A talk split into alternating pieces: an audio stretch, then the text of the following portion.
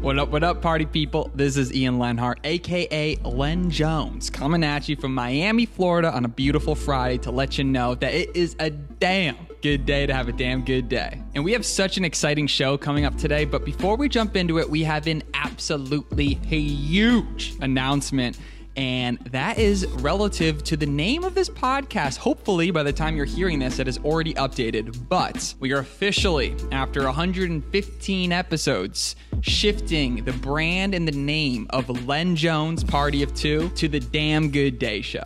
Now, if you follow me, you understand that's the motto. That's the way I live my life every day, making it the best day possible, optimizing my life, my friends, my health, the people I surround myself with, and understanding what makes them have a great day, and understanding how they built businesses and companies, and how conservationists are saving the world, and how marketers are doing what they do. And really, how are they trying to be happy? Like, what are they doing that's successful and not? What got them into the position they're in today?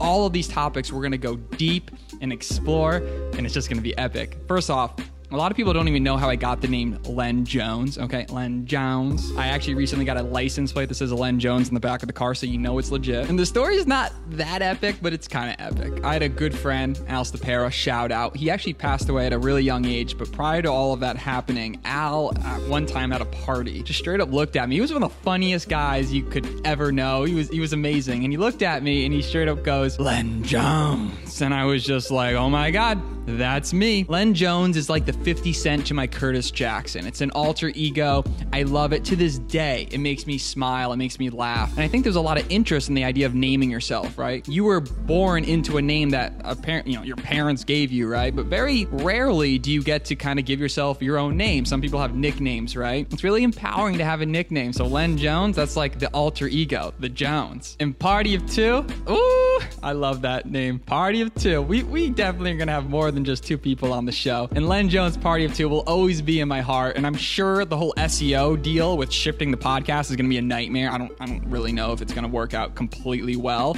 but I think we've done everything fantastic and everything right. So the Damn Good Day Show is starting right now, picking up where we left off with the Jones Party of Two podcast. And let's jump into it. So a lot of people know I had a surgery. I had a tumor removed off of my femur. So I had a peripheral sheath nerve tumor that was growing on and around the sciatic nerve of my leg, right in my femur, for over a year and a half that we could never figure out. And it was kind of a nightmare. I had seven different MRIs until we finally found the source of the issue. And then finally, thankfully, they found it. I had the surgery to remove it. Obviously, the doctors say take it easy, right? But it, I definitely you know, tried my best to take it easy. But at the same time, I was trying to get back into the gym. And I probably went back to the gym a little too fast. I let the ego hit me. I was putting up baby weight. I started squatting again, maybe before I could.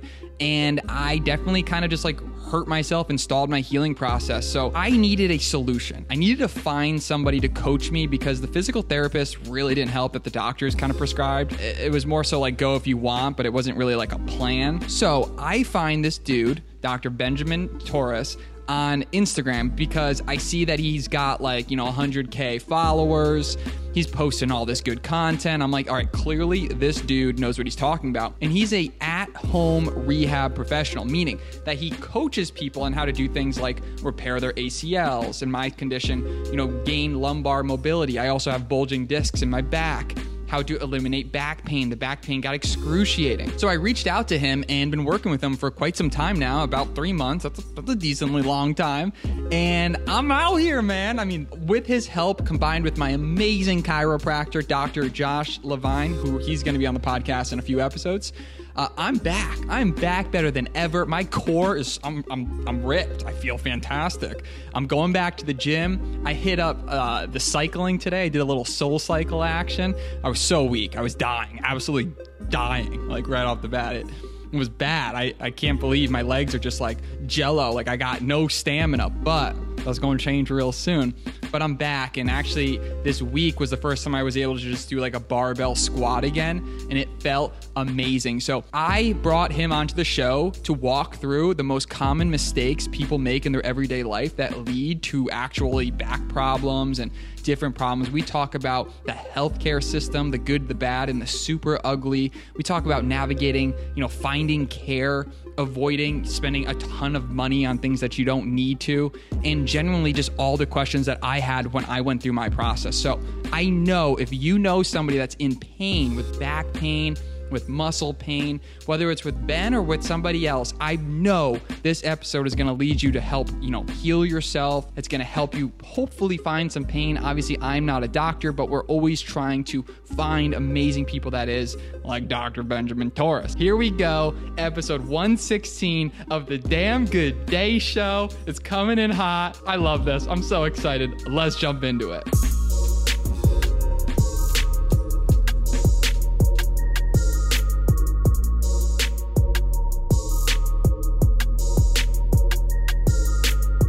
We're live. Ben Torres is in the building. What up, Ben? How you doing, my brother?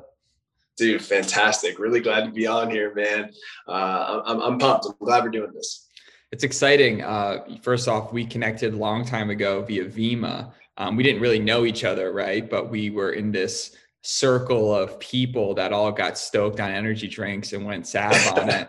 And it created this unbelievable network of entrepreneurs and people that you know, were bettering their life and being about health and wellness and fitness and all this stuff. So it's really cool to see that come full circle. I know, man. The amount of people I was able to connect with and now reconnect with and see like their entrepreneurial past, their success path, like so awesome, man. That was uh, a brilliant experience we got to have.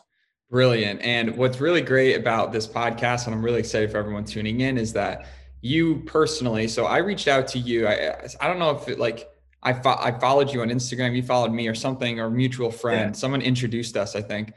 And yeah. you know, basically, you just had like ton of Insta swag, and you were creating these videos where you were showing people uh, all these different stretches and exercises, and you were creating this brand around being somebody that's like a go-to for physical therapy and to you know better feel better about your body and all this stuff. So, meanwhile, I was going through still am, but not as much nearly as because of you and, and a few others. Um, a little nightmare situation of myself with you know having the tumor removed from my leg and um, you know all the sciatic issues that happen this you know the back issues spinal degeneration very common um, but not good right? Uh, and yeah, uh, so i reached out to you just like after you know i must have spoken to four or five different practitioners before then done coaching all that never had good success so i reached out to you a bit skeptical, but at the same time willing to learn, open minded. And I've been on your program now for 12 weeks, coming up on 12 weeks.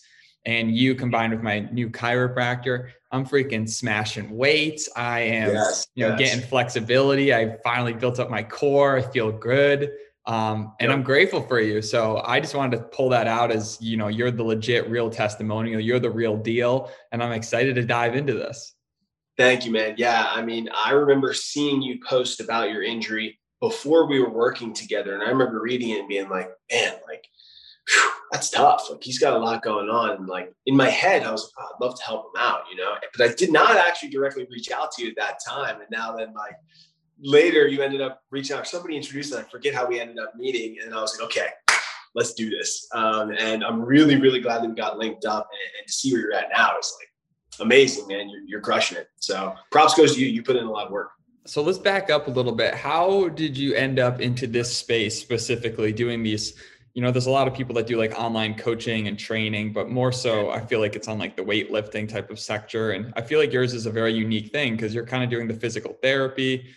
Yeah. Tell me about like the journey into beginning um, to start doing like online clients and all this stuff. It is like a very unique space you know, I always tell people like I think I'm the first guy that ever did it. You know, you'll find a couple that are online now, but like three years ago, like nobody was an online physical therapist. You know, I was kind of like the only guy. Um, and I didn't even really know what I was doing at first. Uh, all I knew is I didn't want to do what I was currently doing. I was a clinic manager for an orthopedic facility, for an outpatient orthopedic focused facility. So basically, I saw a ton of patients. Like I would have two or 300 patients in my caseload, um, plus managing the actual facility, actually two or three. So it was like chaos for me to be able to go through a regular day. I had zero connection to my clients, to my patients. Um, and so I, was, I knew I just wanted to get away from that.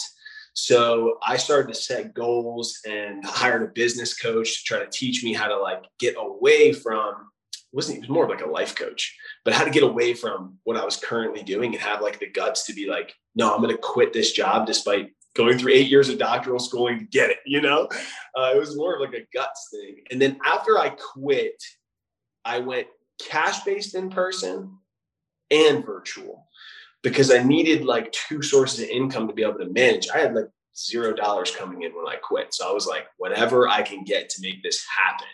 Um, and the, as I started to progress through that, the virtual was so unique and I was able to reach so many more people from so many different backgrounds. I was like, this is the way to go.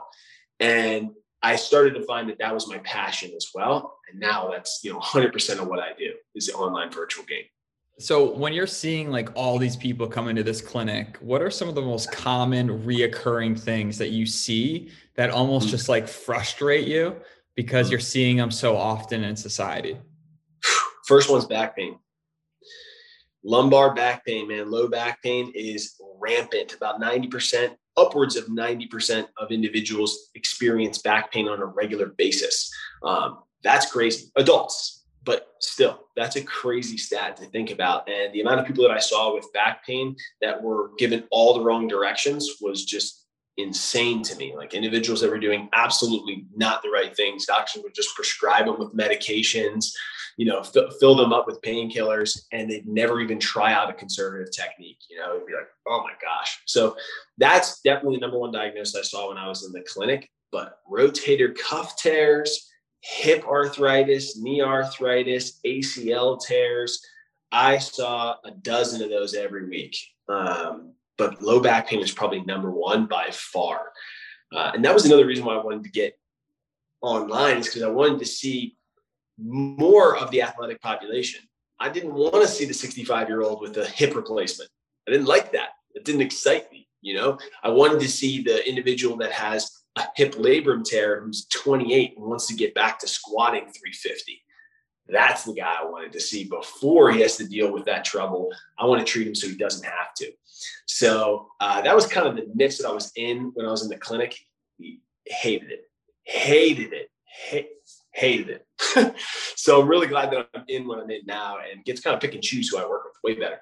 So the big deal with the lower back pain that you're seeing is that people just come in, they go to their doctors and the doctor prescribes the medications and they think they're doing the right thing yeah. because we've been told our whole life, go to the doctors. They get yeah. some medication, gabapentin or maybe something else and say, yeah. get on with it. And then uh, one thing that I've always found a little bit shocking, and not shocking, but the amount of people that have chronic pain and just try and do nothing about it, you know? Yep.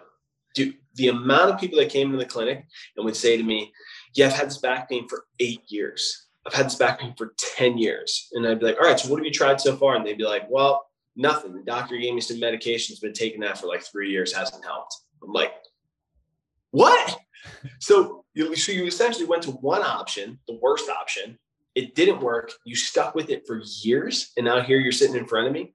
And then they want me to fix it in like a day, you know? it's like, how is this even adding up in your brain? So yeah, that is drives me absolutely nuts. And the fact that our first go-to in our healthcare system is try this magic pill, try this pharmaceutical that is what I call a band-aid on a bullet wound, right? We're not actually treating any under underlying root cause. We're not at all. We're just saying, hmm, how quickly can I mask the symptom to make this person feel better? and that's what we prescribe first. Why do you Second, think that? Why do you think that even is? Like, why do you think people like wouldn't you assume that if somebody's still having pain, they go to the doctor, that they might question it? Do you think it's just more of like a, a systematic thing where if the doctor yeah. says it must be true? Exactly. It's the system. So, like physicians, PTs, whoever, healthcare practitioners in general, they're not the bad guys. It's the system that creates that to be so. You know, when you go through schooling, I had three pharmacology classes, I had zero classes on nutrition. Think about that your average physician has way more than three classes on pharmacology and might have a weekend course on nutrition, right? So it's naturally built into the system that that is the route that you go. And then you mentor underneath someone. And whoever you mentor underneath, you start to grab onto what they commonly do. Um, and you get into these habits. The other difficulty is our system has so many people to treat and such a limited amount of healthcare practitioners that every single one of them are overworked. I don't care if it's a nurse, SLP, OT, PT, DPT, well, whoever, they're overworked. And so for them to then go outside of the time they're working and say, hmm, let me find some new research and these new real methods of how to treat and help people. It's after like 12 hour days of work. They got to go do that. Not a lot of people are going to do that. That's so, that, that is so interesting because it's like, it's sorry to cut you off because like just recently, like I, I am still figuring out all my gut issues and, and figuring out like yeah, how to yeah. heal that stuff and all that. And you know, sometimes I call my dad up because he's like my number one support, you know, system and this, and I'll just call him. I'll just be bitching. I'll be like, bro, this sucks. Like, I can't. I'm like, you know, everything's like shitty. Like, and he's just, I'm just venting, yeah. right? And and he goes, go see a gastro. Go see a new gastro. I'm like, bro, I've already seen gastros my whole life. Nothing's changed. He's like, well, go see another gastro. I don't want to hear this shit unless you go see another gastro. And I'm like, all right, fine. So like, anyways, I go and schedule another gastro. I'm like, hey, dad, good thing I got the appointment. He goes, great. When is it? I'm like, three months. You know. Yep. And that's a system. Yep. They're so laden down. They're so backed up. It's like that's crazy to get back into a doctor's appointment three months later. If you actually had a serious issue, you could be like seriously, critically more injured in three months. You know. Absolutely, absolutely, and it's that way across the board.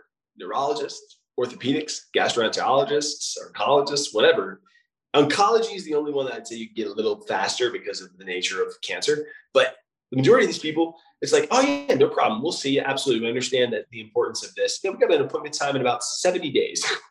it's like, what? And and then, you know, if we think about how you actually want to fix our healthcare system, you need to get more preventative medicine versus post-injury or post-disease, which is what we're doing now.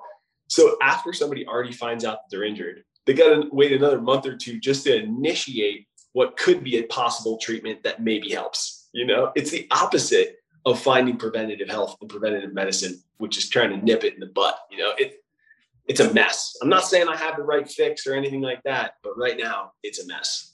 Right. The preventative health concept is huge. So how do you, you know, like how do you get yourself in a position where you don't find yourself in that position? How do you nip it in the yep. butt beforehand? I remember um, when I had the tumor in my leg before they knew I had a tumor in my leg, I had this crazy sciatic pain. I definitely had pretty crappy posture. You know, I yeah. just my whole life, I kind of did the whole slump thing. And, you know, something as simple as that, you know, you don't know it's an issue until it's an issue. And you don't make a change until something bad happens. And that's, yeah. kind of how humans work because i tell people because i've done like some pretty gnarly gut diets right? Like elemental diets pretty gnarly. Doing two Definitely. weeks of drinking the same you know juice every single day.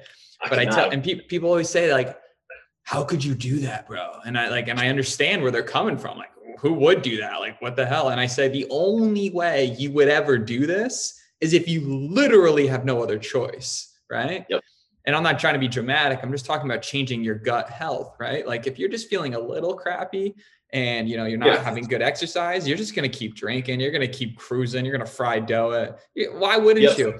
But until your yep. body literally shuts down and says I've had enough, you can't move on, you probably won't change. And that's an issue.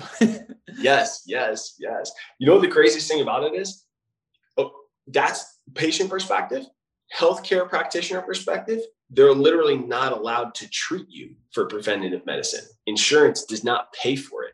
So if you are that person who's coming to a practitioner and says, I, you know, I think I might have something going on that could affect me later on, they can't treat you from an insurance standpoint. Like if I got, you gave me a script and you said, man, I'm, I'm, dealing with some issues in my leg. I think it might become a big deal in a couple of months. And I give you a screening and you look pretty functional. And I send that into insurance. They're going to say, um, no, he doesn't have enough wrong with him. You're not allowed to treat him, or at least we're not going to pay you for it. So it's like the, the, the, individual is at such a challenging position because not only do you have to be ambitious enough to say, yeah, I'm going to try an elemental diet because I'm a crazy man, but also I have these issues that I know I have to deal with before they become a big deal. And I got to pay out of pocket to fix it because my insurance won't cover it. And that's the it's pay like out of pocket part. Punch. Yeah, that's the hardest part too, because it's, you know, if you do have insurance, you are able to at least nip some of the costs, right? I have yeah. a six or seven thousand dollar deductible because I have one of the like the gold PPO plans. I mean, I like PPO over HMO because I can pick and choose the doctors I go to, but you pay for, for it, right? Um, yeah, definitely. but you know, you have to hit that six thousand deductible. But after that, you know, it's it's at least somewhat more of a breeze, more realistic. But yeah. in yeah. the alternative medicine space, it's tough because technically what you are is an alternative medicine, right? You're not doing the Absolutely. gut, but you're 100% alternative medicine. It's tough because you meet somebody, you have to do your background research on them. They don't have a doctor thing in front of them or whatever. And right. then they ask for, you know, two, 300, 400 bucks an hour. And you think yep. to yourself, WTF this has to be this has to be you know bullshit. There's no way yeah. that i'd be paying this person this much money. That's what happens in your mind. And then low key if you actually knew what these doctors were paying before you know uh, insurance comes in and pays for it it's way more than that you know? Yes. So it's crazy. So finding a way and, and that's where the frustration loop comes in so hard for people that can't have answers to their issues. Both physical therapy and gut issues is they're just pissed off. They spent so much money. They eventually bit the bullet and tried a naturopath, and it didn't work for them. And they just gave up at that point. And I feel like that's the point where you need to just drill down. The only way that you ever will heal yourself, heal your gut, heal your body that I've seen is if you take control and decide that you're going to become your oh. own expert, right? You could give me the exercises. You can show me what to do. But if i don't go to the gym and do those exercises i'm not going to make progress. It's that simple. So well said man. And most people just won't do the exercises because maybe they don't need to. Maybe they haven't been through enough pain. It hasn't been drilled into their brain enough. Uh, yep. and then they have more issues down the line. So i'm really grateful having met you because it's for the first time in my life I've actually stopped and said, Hey, am I doing this exercise truly the right way. Even like the runner's lunge, the runner's lunge. I've been doing that the wrong way my whole life. And then you're like, bro, that's not how you do it. And I'm like, damn, you know?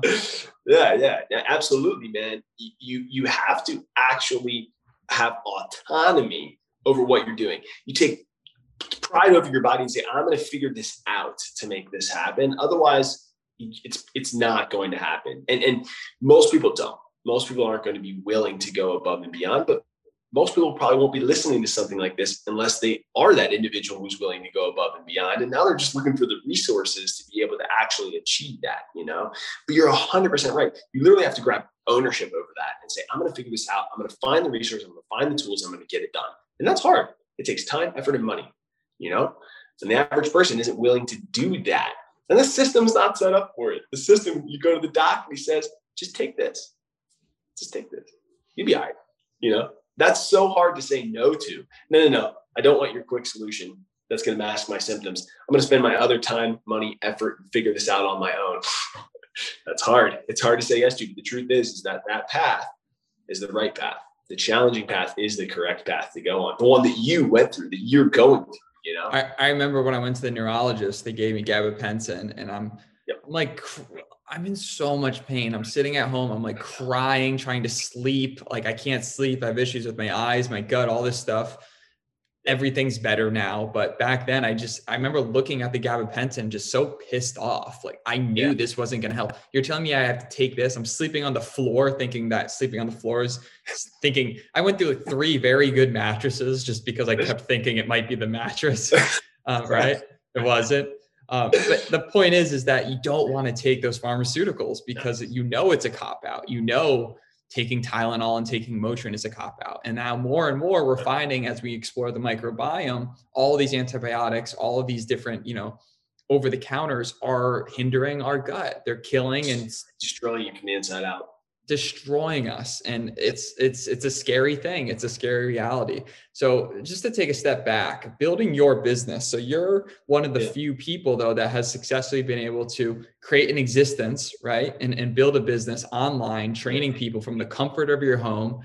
Uh, yeah. that's amazing. Tell us about some of the struggles that after you started getting your first few clients how are you getting clients and uh, what was kind of that like inflection point where you felt like, okay, like I got this? Yeah, when I got started, I, I got my ass kicked. You know, uh, when I left the clinic, I was thinking to myself, like, I got this. I'm going to be an entrepreneur. I'm going to be cash based. I'm going to rock this. Mm-mm.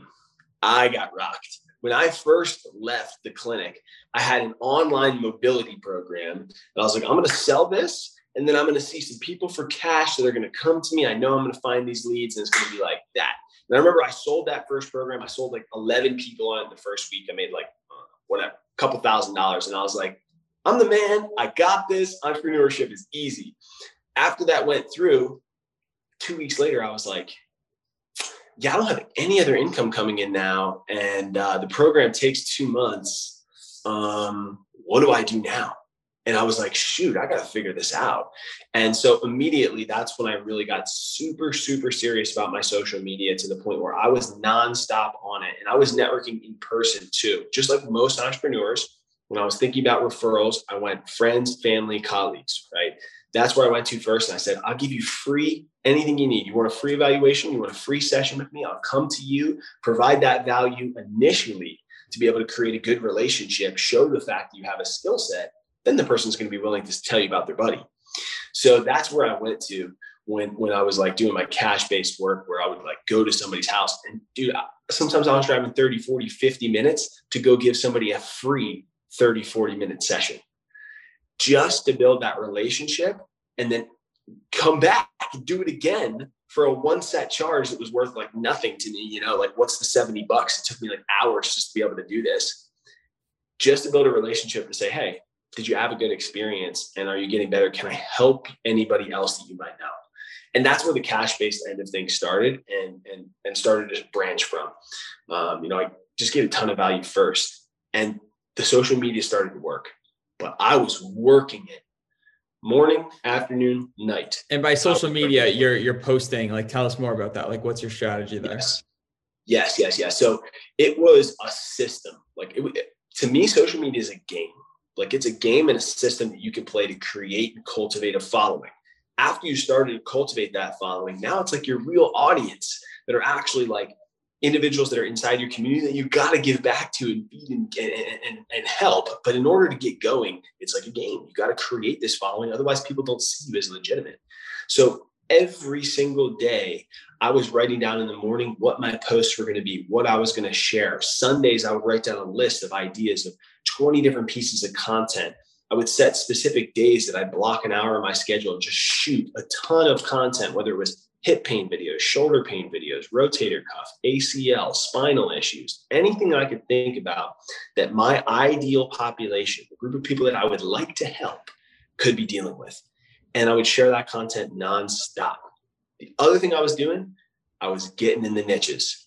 I would hashtag back pain everybody that was on that hashtag was getting some comment, like DM, something for me, man. I didn't care if it was two in the morning. I'd be like, hmm, rotator cuff tear. Let's see who's on this right now. Bam, bam, bam, bam, bam. And I was in the trenches of social media for months and months and months till I even got a few thousand more followers. And and then it started to, you know, like snowball and grow on its own. Got it. So using utilizing hashtags. And it's interesting that when you go to a profile, instantly you can tell if that person's legit or not. So when I went to your profile, I'm seeing all of these just pages and pages of these exercise and I'm not even looking at like likes and all that. I'm just looking at the branding. I'm looking at the and what that signals to me is that you're not a doctor, but that is your way of me thinking you're a doctor, right? Yeah in, in this world, you can create that image of whoever you want to be, but you have to act the part. You act the part, eventually you become the part. So interesting. Yeah, yeah.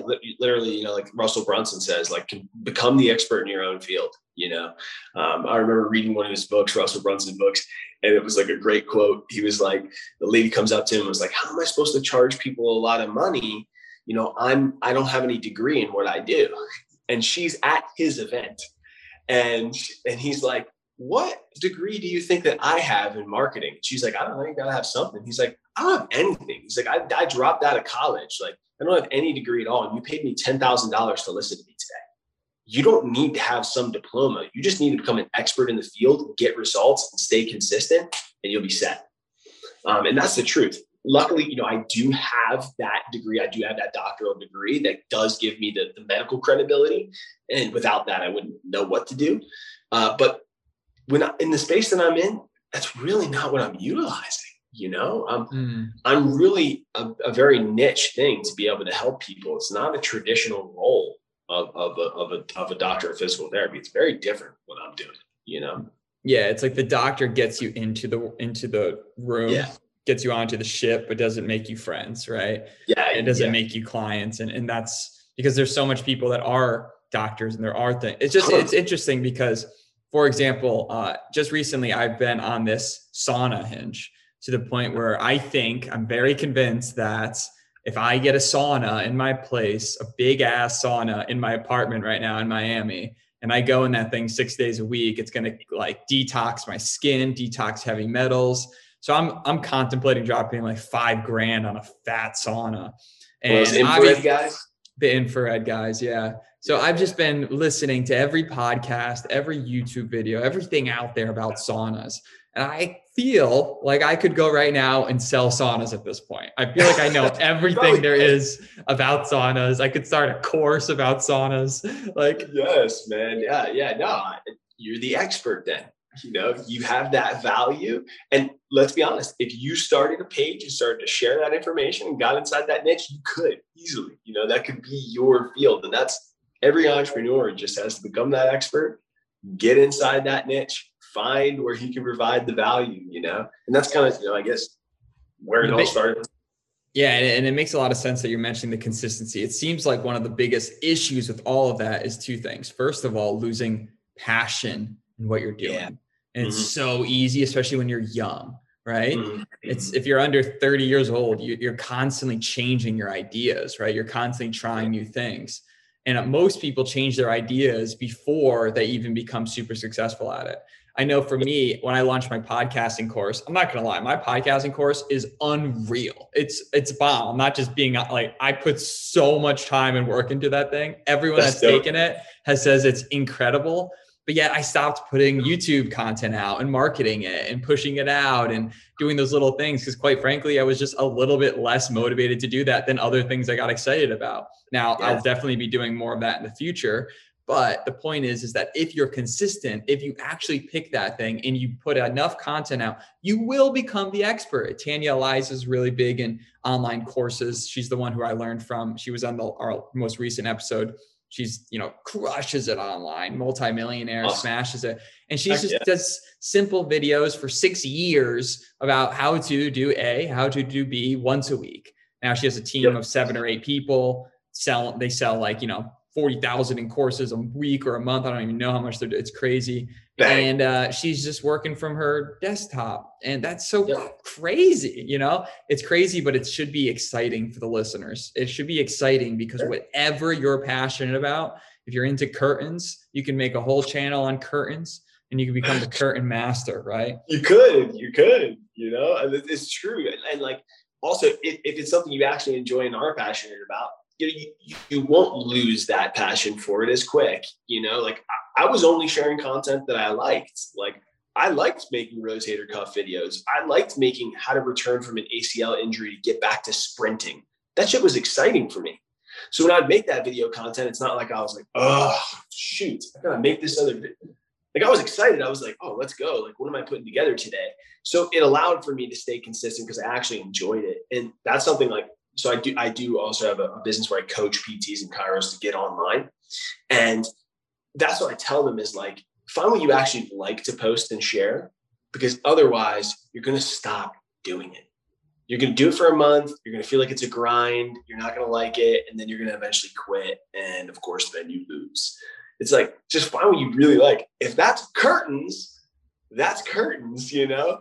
Uh, but if it's not something you enjoy, forget it. Toss it out the window. Even if it makes you money, you're just going to stop doing it eventually. Right. So true. Finding your niche, getting into it, building it. And your niche is physical therapy and helping people. What's one of the most insane stories that you have personally been able to work on that just yeah. is the most crazy transformation? Yeah, I mean, there's been a couple recently that have been like pretty incredible. Uh, I, one that stands in my mind was like so cool. Uh, uh, a lady came to me and she had a torn ACL, torn meniscus. Um, she had a little bit of damage of her MCL too. So those, they're like, what the heck is that? It's some serious damage to the knee. You know, those are major ligamentous structures that you need to be able to move around. Um, but she was stable where she could move and she didn't have bad pain. But every single orthopedic said, get the surgery, get the surgery, get the surgery. She didn't want to. She wanted to try the conservative route. So I said, all right. I basically said in the beginning, I said, this is a no promises treatment method. this is me saying, I'll give this a go with you and give you give you a very best shot, but you have some dramatic structural damage in the knee that I don't know if I can fix. Long story short, it was probably six months of working together. Dude, she does like mountain climbing, the 5Ks, biking. Like she is a gnarly athlete. Played in a basketball game the other day, like full five on five. And it was like amazing to watch her get to the point where she could do those things brace free, no extra anything without a surgical procedure. And just goes to show you like, just, just because a doctor told you you have to do something does not mean you necessarily have to. It might be beneficial to get a second opinion from someone else because if she was in a surgery, she'd probably still be in a brace having issues, you know? I, don't know. Eh, uh, the only thing I've heard about torn ACLs is football players and friends, and I've never heard of somebody not getting surgery after after right. ACL tear. So she she likely should have probably gotten surgery because that's the typical route, but then it's a year type of recovery and rebuild. So a lot of athletes could technically not do that. Like, why don't more athletes go that route? This is emerging research research right now. Is ACL tears are actually pretty effective with conservative non-surgical treatments. And the follow-up studies of two, three, five years later are showing that the results are better than the surgical procedures. And here's why. If you have a surgical procedure that goes smooth, everything is clean, you know, everything goes great, the person goes through a good recovery, it's a healthy knee, they don't re-tear, that's the best option. That ligament there is made to stabilize your tibia, the shin bone, and make sure it's not sliding around. It's very important for cutting. All right. If you need to be able to run and cut, very important to have that ACL. So somebody who doesn't have it is going to be at risk for more injuries and is going to have a more unstable knee than somebody who does have it 100% of the time. But here's what they're finding with ACLs. The actual surgical procedure has so many complications so many people have so much pain afterwards that they never get back full range of motion. They never get back the full quad to fire again. They're actually limited in their recovery to the point where they get back to like 60% of who they were post surgery. Also, the re-tear rate is through the roof. The amount of people that re-tear their ACL after a surgery procedure, even with proper treatment, I wish I had a stat for it, but it's tremendous. It's like 50%. It's like a huge number of people that re-tear their ACL. And then now you're doomed, right? Had your ACL done, full surgical procedure, blew that entire ACL out again and have to go back. I've had one or two of those, and they are extremely hard to get back to a high level of function. You know, tough. So that's the other reason why conservative care might be a good option for somebody. The key is this, though, man you got to be able to move on it. If you're in excruciating pain, it's all swollen after the ACL, you can't move around, two weeks goes by and you're still the same way, you're not going to be able to tolerate conservative rehab. You got to go the surgical procedure. But if you're moving around and you're noticing, like, hmm, I can do some things on my knee here and I feel pretty good, try it out. At least give it a little bit of time to see if it's helpful for you. You know, it may be a great option. That's interesting. What uh what other research is top of mind for you? Like what do you find yourself like late night just scrolling through and just being fascinated by these days in the world of PT? Yeah, you know, honestly, where it starts, it's always starting with something on socials where I'll see somebody share something, right? Like I'll be following a doctor and he'll post some study or post something, and I'll be like, "Is that true? You know, is that is that is that reality? Like this guy saying that disc disc, you know, fully blown herniated disc, multi-level, doesn't need any surgical procedures. All right, let me click that. Let me read where he got this journal. What's this? What journal did it come from? Let me read the uh, comparative journals along with it. Uh, that's where I go. So my my interest always gets piqued by something somebody posts, and then I say, hmm, let me measure this with my bullshit meter and look at the actual research behind it and see if this is true. Um, and a lot of times I'm I'm impressed. You know, a lot of times I'm impressed. Sometimes I'm like, this guy's full of garbage, but or lady.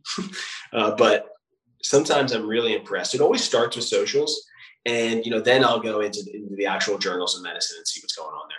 Got it. So you'll read the actual research papers and go through that. Yeah, yeah. You know, and I don't even go through the whole research paper. I'll just read the abstract to get an idea of what the end result was. You know, the one advantage that I did get with having that doctoral degree is that in order to become a doctor, one of the major pieces of it is that you have to learn how to read research. Right. So that's pretty much the biggest difference between a master's degree and a doctoral degree is that you get a whole lot more on the research end of things, where you actually learn how to read research articles. You can write them yourselves. You have to actually publish in order to get it.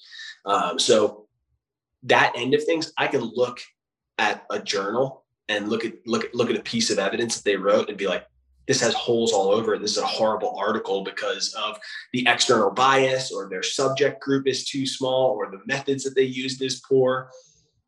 That's some nerdy stuff that only somebody like me is going to know versus the average person who reads it and goes, no way, you can be fixed using leaf extracted from rose petals, you know? so the average person doesn't have that background to be able to look at the research and say, is, is, is this real good research or not? You know, whereas I was lucky to get that. Yeah. That's interesting that we have that community and that we have the ability to connect with all these amazing people. When I had my um, eye issue, so like essentially when I had the LASIK eye surgery, and because of my gut, my corneal nerves never rehealed, and that created neuropathic pain behind my eyes. I didn't wow. know any of this at the time. And then when it see, I saw a bunch of different doctors. No one, they just said I had dry eye because they just didn't know. Right. Yeah. This one, this one doctor told me with the most certainty ever that I had cataracts.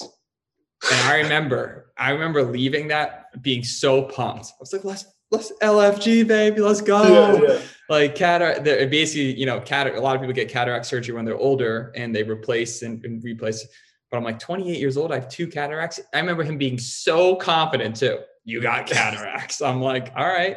Turns out I end up finding these amazing doctors at Tufts Medical Center in Boston.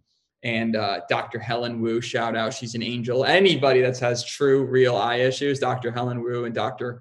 Hamrah, are the best and the best of the best. And, and they have this machine called a confocal. And a confocal, there's only about, and I don't know if this has changed, but since I talked to them, there's only about like 10 in the US what a confocal does is what it, they put gel on your eyeball, sort of like if you're gonna have like look at a baby's belly to be able to see in it. And then they take this ah. microscope and it's like two people and they put the microscope right on your eyeball, but with the gel on the eye socket. So it's kind of gnarly. I, I would say it's a little bit almost more extreme than actually getting LASIK. And then wow. over the next like minute and a half, two minutes, this machine's going eh, eh, eh, and they're like adjusting it and what they're doing is they're taking pictures in the back of your eye and you're sitting there just with your eye open like uh, don't Whoa, close don't close your eye bro you know?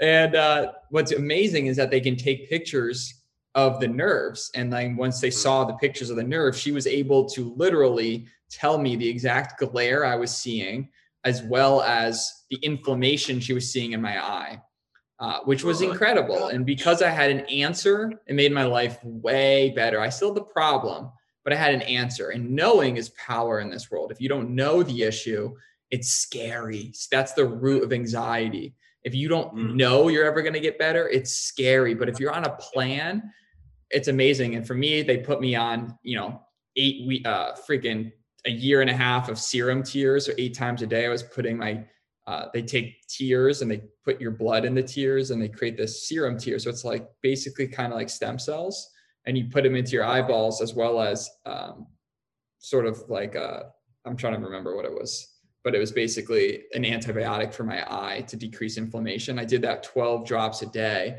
and now I'm out here. You know, they're not they ain't perfect, but I'm looking outside. I don't have insane, you know, glares anymore as bad as I did. I don't have insane eye pain, and my neuropathic Dude, that's pain crazy. is gone.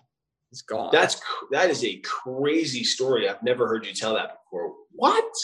Yeah. Dang. That you were using this medium gel on your eyes and microscoping the back of the, the nerve ending, the ocular nerve ending that came into your. That's insane, dude. I didn't even know you could do that. Me neither. And that's most people wild. And most people don't. And that's the big thing to understand. A lot of popular medicine, you think it's popular, but most right, right. doctors are 10, 15 years behind medical studies oh, yeah. and stuff like oh, that because of the system. It's hard to improve very quickly. You know what I mean? Yep. Yep. Yep. Yeah. Oh, definitely, man. And again, that, that all goes back to that system, man. it's really not the doctor's fault, man. It, it, it's not like the doctor that's prescribing, you know, cholesterol medication to the heart disease patient is a bad doctor. You know, it's not like he's a bad guy. He just spent his whole life thinking that that was the right route to go on and never looked at any of the new research never realized that there's not that huge link between you know cholesterol and heart disease that that's been going on for the last 10 years of research you know he didn't look at it and doesn't have the time it's it's tough man it's a system that they're put in that limits the practitioner most pts are good most chiropractors are good most doctors are good they're just in a bad system myself included i was a bad pt when i was in that system i couldn't be a good one i would treat too many people in a day I couldn't. I had no connection. You'd walk into the clinic, I wouldn't even know your name. Be like, damn. He's got a knee brace on. Got probably treating him for his knee. Go ahead, hop on the bike. Because I didn't know. I didn't know, you know. And you don't know what you don't know, but you're trying. And that's the other thing that's difficult is giving people a chance. You want to give someone a chance, but if they aren't if they haven't been around the block enough and seen enough, I don't know if you should give them a chance. Like the reality is, is you have to be really careful about who you let work on you. that is another huge thing. People kind of assume like, oh, he's a doctor, he knows what he's doing. You know, not true. Not always true. There are people that I graduated with, and I'm like, oh my they are out there providing medical care to people. Like, oh, that's not good. You know, a lot of these like take your time picking your healthcare practitioners and choose wisely. Make sure that they're giving you the time of day and they can share and give value to you. And don't take everything they say to the bank. Go figure it out for yourself. Get a second opinion. Look it up. Ask for them to give you some information to take home. Look for those things, you know? Yeah, a uh, second, third, or fourth opinion because yeah, yeah, good point. whenever, whenever I whenever I jump on like just a, like an average hospital call to make an appointment, I assume it's going to be four or five calls before I get an appointment, and that's just based on the current yeah. system. You call, they're not there, or you call, they're they're going to get back to you, and then you finally get the appointment, but then you got to send over something, and then you got to confirm it, and then you got to get the directions, and you got to sign the online waiver, and that's even like yeah. online. You're like five or six steps. You finally got the appointment but it's yes. like the same idea with physical therapy. If you're if you need to find a good physical therapist the doctor is going to recommend you to a physical therapist. You might get lucky. You might just find a really really great knowing person but you might not too. So right. after you go through that experience take it for a grain of salt. Learn some stuff but don't use it as the end all be all. Get other opinions. Find other doctors. I would have never found you if it wasn't for it i remember yeah before this, I was working with some guy that I just he, he, wrote some great copyright language online, and I was just at a time of weakness. And when you're in pain, you just want to just get out of pain. So you yeah. tend you're very easy to like be a sucker, right? Like I'm very mm-hmm. easily sold when I'm in pain. You know what I mean? Of course. You, you, tell me I'm out of pain. I'm like, I'm done. Let's go. Let's see. Here's six yeah. grand, you know? Yeah. Um, yeah. Yeah. Yeah. Seriously so there's this one guy I was working with. I think he was, you know, he's a great, he was nice guy. He, he meant well, yada, yada. Um, he was, he had me doing things like cupping and things like that. And um, it was interesting. I'm not, I'm not saying whatever. It did, eventually I had a tumor the whole time. So it didn't even matter what he was doing. He just didn't right, know. That sucks. But then I stopped hearing from him. And then long, long term, when I did that post about my back and when, you know, anytime you do a hospital post, it goes viral on Facebook because everyone everyone loves those stories. Oh my god, yeah. Mm-hmm. But and I posted it in all these random groups. And then he hits me up like, dude, oh my god, I saw your post in one of these groups. How are you doing, man? I'm like, bro, you should have been catching up on me, man. Yeah. But yeah, no, I wasn't seriously. bitter. I was just like, yeah, I'm doing good. It turns out I had a tumor. He goes, holy shit, you know? Yeah. So I think the big thing about what you're doing is not only are you helping people get fit, fitter, better, working on it step by step, but you also do a great job at being very comprehensive, asking questions about their past and their history and all these little things. Like, have you gotten in a car accident when you were younger? There is a chance that that little car accident, even though you never felt pain, you're feeling it 12 years later. It's so interesting. Yeah, no, the, the, the body has memory, you know, and it holds on to things. And the habits that you create over many, many, many, many, many, many, many years is usually what's the dysfunction in the body. Of course, there are traumatic incidents. You fell, you slip down the stairs, you blew out your knee. Okay, yeah, got I get that, right? And we got to treat that. But there's also things where things come up over many years and finally show their ugly face, you know, and, and you need to really dig in. I think that's the biggest red flag. I'll call it a yellow flag, not a red flag, I'll call it a yellow flag about a healthcare practitioner is if they're not taking genuine one-on-one time to talk to you, you get out of that office. If you walk into a chiropractor's office, you walk into a physical therapist's office, and in five minutes they're treating you for something, uh-uh. They don't know anything about you. They didn't do an evaluation. They didn't do any imaging. They didn't even they didn't even assess you, and now they're giving you some form of a treatment right away what that's that's a that's that that's a yellowish red flag to me that you know this person actually is just looking to get you in and get you out they're not actually looking to treat you for your root cause you should be spending several minutes going over where this is coming from what the what is the actual benefit behind this treatment that they're giving you. They should be explaining all of this to you before they're uh, actually giving you anything. Um, that, i think that's the biggest thing to make sure of when you go see a healthcare practitioner.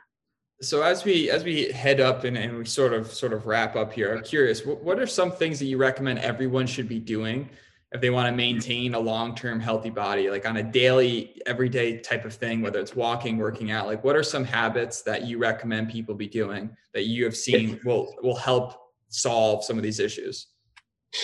Amazing question, man. So obviously there are so many things that people can grab onto from nutrition, uh, from a from a biohacking standpoint, but I'm a specialist in movement. And so that's the advice that I'll give you because there's always going to be great advice out there to find, but I'll give you what I'm the expert in, which is movement. I treat people for the movement system, the way that the body moves. I help retrain and rebuild to get moving correct again. So, my number one recommendation is for somebody to have a daily movement routine it has to be something that is designed for your needs. If I think about the average individual, if that person who's listening right now doesn't have time to get an assessment, doesn't have time to reach out, and wants to start today doing something, the human body is extremely anterior, meaning everything is in front of us. Our phones are in front of us, our steering, steering wheels in front of us, our computers are in front of us. Almost everything rolls anterior opening your body up, stretching everything anterior, getting the spine into an extended upright posture, opening up your hip flexors, your chest, the anterior portions of your neck is arguably the most important thing to make sure that this movement system continues to be able to operate. Anytime somebody is in a forward rounded anterior position, you're going to lack mobility, you're going to lack fluid inside your joints, you're going to have a higher risk of injury open the body up with daily mobility, daily movement. It doesn't need to be anything crazy. It can start off with two or three movements in the morning just to open your body up, gently opening up the chest, laying on your belly, doing a prone press up, getting the spine into extension. Awesome. If that's something that you can genuinely fit in as a habit regularly, then that's where you should start. Uh, so I think my biggest key advice to anybody is get out of this anterior forward, shrunken up posture and positioning. Open your body up. And the second thing I'll say is awareness. Get aware. Get aware of what's going on in your specific body. Pay attention, man. Listen, the body's speaking to you. Listen to it. When something's bothering you and it's not just a quick thing, listen into what that is and, find somebody who can help you I love it. And if you could go back in time and, and before you went into this journey of online sales and online marketing and building a social media presence and training people online, maybe back towards when you're just in that hustle at the PT clinic, going back and forth, and you could have told yourself, you know, one, two, or three things that would have just saved you a ton of time, research, money. And obviously, the best answer is I wouldn't have said anything because it made me who I am today. Taking that, taking that apart, what were some of those things that you would have told yourself? You know, I first off, it's such an amazing question, right? Like, what is it that you would adjust and change to make sure that you find the most efficient path possible? Here's what I'll say go with what feels right for you. There was a long time where I was resistant to go fully online because in the back of my head, I'm thinking, people are going to judge me because I'm not a true doctor then. What, what are my colleagues going to think because I'm, I'm, I'm not going to be practicing traditional medicine now? I have to keep, I have to hold on to this cash based thing that I'm doing because, you know, then I'm at least putting my hands on a patient. And that's, that's, that's what a, a physical therapist is. And I need to hold on to that identity. the whole time I knew damn well inside who I was. That was not what I wanted to do. It's not what I love to do. And finding this virtual aspect allowed for me to help so many more people, it was the right route for me. So if I could get listen to that little voice inside your head, whatever that gut that pulls you to, Ben, go and do that, man. And I think that's probably the right thing for everybody, even if it means colleagues or friends are going to look at you different. It's always the closest person to you that judges you, you know. There it is, Ben Torres. He's the man, the myth, the legend. How can people find you on Instagram? How can people reach out if they got some issues and they're trying to work out from the comfort of their home? Yeah, yeah, absolutely. Um, the best place to reach me is going to be uh, via my Instagram, Benjamin Torres DPT, Doctor Physical Therapy, just like that. Um, you can reach me at any point in time. I'm really good at getting back to people, even if it's not about your injury. You just want to say what's up. You want to say, listen to that podcast. You know, I loved it. The Good Day podcast is the way to go, and I, I loved hearing from you. Dude, reach out. I would be happy to respond and answer back to you guys. So that's the best place to find me any time of day. Love it. We appreciate you. Looking forward to uh, our next meeting on Wednesday. Give you the update yeah. get get get the new plan up in motion. And uh, I think the next step is I'm finally going to be back to you know barbell squats. Who knows? That's the final round. We got to introduce the barbell. We'll see how it goes. I think it's gonna, I think you're going to crush it like you've done everything else thus far, man. All right. Appreciate your time. Appreciate you being on the show. Till next time. Thanks, man. I appreciate it as well. Thank you for listening to another episode. If you enjoyed it, please leave us a review and subscribe to stay up to date on our new episodes. And remember, hope is not a strategy. Keep making moves. Till next time, peace.